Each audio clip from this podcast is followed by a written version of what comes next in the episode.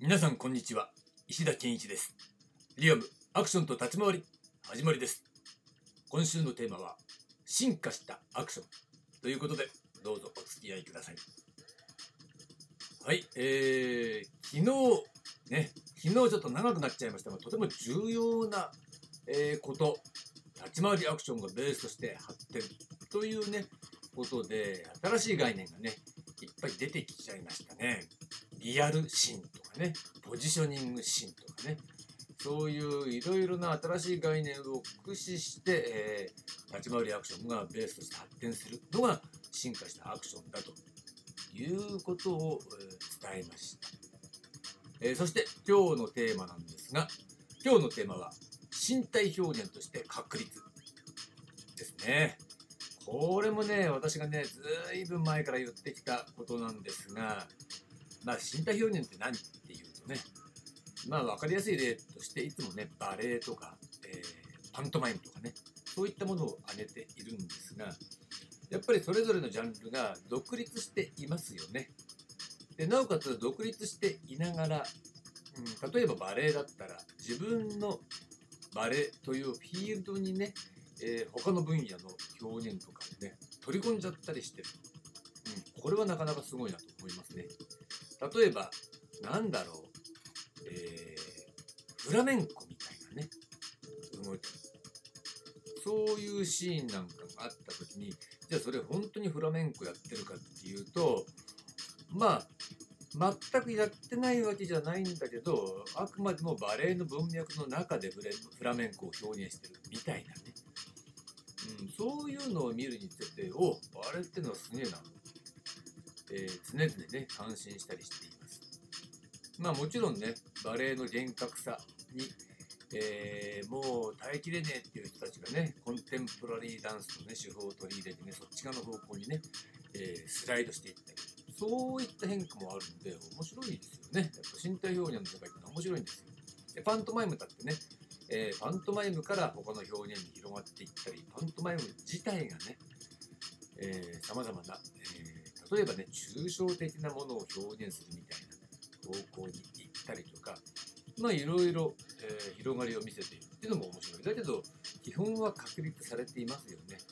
えー、2つに特徴的なのは、どちらも割と基本が確立、割とじゃなくて、ね、厳格に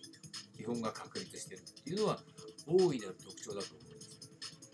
だから、えー、私としては、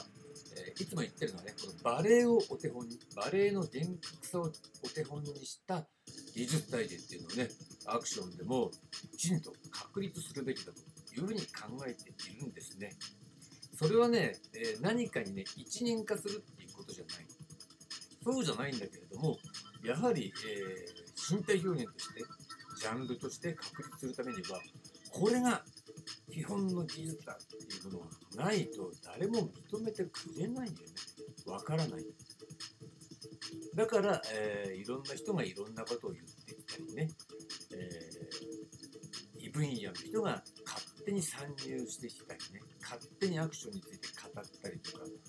そういうふうにアクションの本来持っている領域が随分と侵犯されてる、ね、犯されている。そういう印象がとても強いんですね。もちろんね、だから正当のアクションをやってる人が、えー、メインストリームを歩んでいるんだったらいいですよ。だけど、今、悪いけどさ、こういう言い方しちゃ悪いけど、今主流でアクションやってる人、ね、仕事をしてる人ね、アクション映画の仕事を例えばしてる人たち、それメインストリームの人たちっていうね、ハテナマーク。そういう人たちも多いですよね。まあ、それはね、はっきり言って芸能界的ないろいろなね、裏の事情があるっていうことは重々分かってるんで、まあ、それはいいや、どうでも。それはいいんだけど、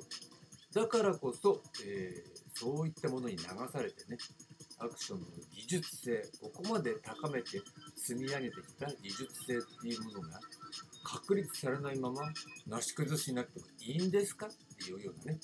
うん、そういったことありますよね。だからそう考えたら、やっぱバレエのね、厳格さを手本にした技術体系をしっかり確立する。そうすることで、全体の技術レベルが上がるでしょ。だから一つのね、やり方に一元化するってことじゃないんだよね。っていうのは結構ねいろんなやり方があるアクションのね団体ごとによって練習の仕方があるはっきり言ってああ何やってんだよ甘っちょろいなっていうのがほとんどなんだけどでまあしょうがないじゃないそれは、うん、だけどなんかこういう提案をするとなんか一本化されちゃうのかなっていうことに対する、えー、嫌な感じっていうのを抱くのは分からなくはないんですよ。なんでかっていうとアクションっていうのはそこにね自由度の高さがあるっていうのが実はバレエと違うところなんで、うん、悪く言えば勝手にやってる勝手にできるっていう部分なんだけれどもそれがいい方向に働いたらすごく、えー、広がりを持ってね技術性が高まったりするっていいい面もたくさんある。だけどもうここまでね成熟してもう衰退しかかってるような段階に入ってきた時に、ね、自由だから何だっていいだろうとか勝手にやるっていうのがそれいいのかなっていうことをねそういったことを、えー、考えた時に最低限ねアクションとはこれだっていうような、えー、厳格な技術体系っていうのがあってねそれを最低限えー、全ての人がやるそうすることで、えー、技術レベルのね底上げになるそれがプロとアマンのね、えー、境目になるみたいな形まで持っていく必要が絶対あると思うんですよね。ということでそういったものが参入障壁の高さになるわけです。でもちろん技術体系を確立するっていうことはそこに、え、高度な理論構築というのがあるということになりますから、理論があるっていうのもそれ参入障壁の高さになるでしょう。やっぱアクションやってる人って理論とかって興味ないと思うんです基本的にね。うん、でもそれはこれまではそれでよかったけど今後はそう言ってられないんじゃないかなって思うんですね。でも理論だけ脳が言われても、ね、困る。っていうのは確かにそうだよね。だから厳格な技術体系があってその中で高い技術性っていうものを見ればわかるいうようなね。誰もが見ればわかる、やればわかる。手を合わせればもっとわかるっていうところまで。持ってって、え、高い技術性をリスペクトするっていうそういった価値観を、ね、みんなが持っていれば問題ないんじゃないかなというふうに思うんですよ。ね、これが、えー、技術体系が、えー、身体表現として、えー、確立されることによって、えー、技術体系ということねあれを手本にしたしっかりとしたものを構築しようということなんですね。だから進化したアクションっていうのは身体表現として確立されているはずなんですね。そこを目指して今後は発展していくべきなんじゃないかなというふうに私は考えています。ということで、えー、身体表現として確立されているのが進化したアクションここまでにしたいと思いますはい、ありがとうございました。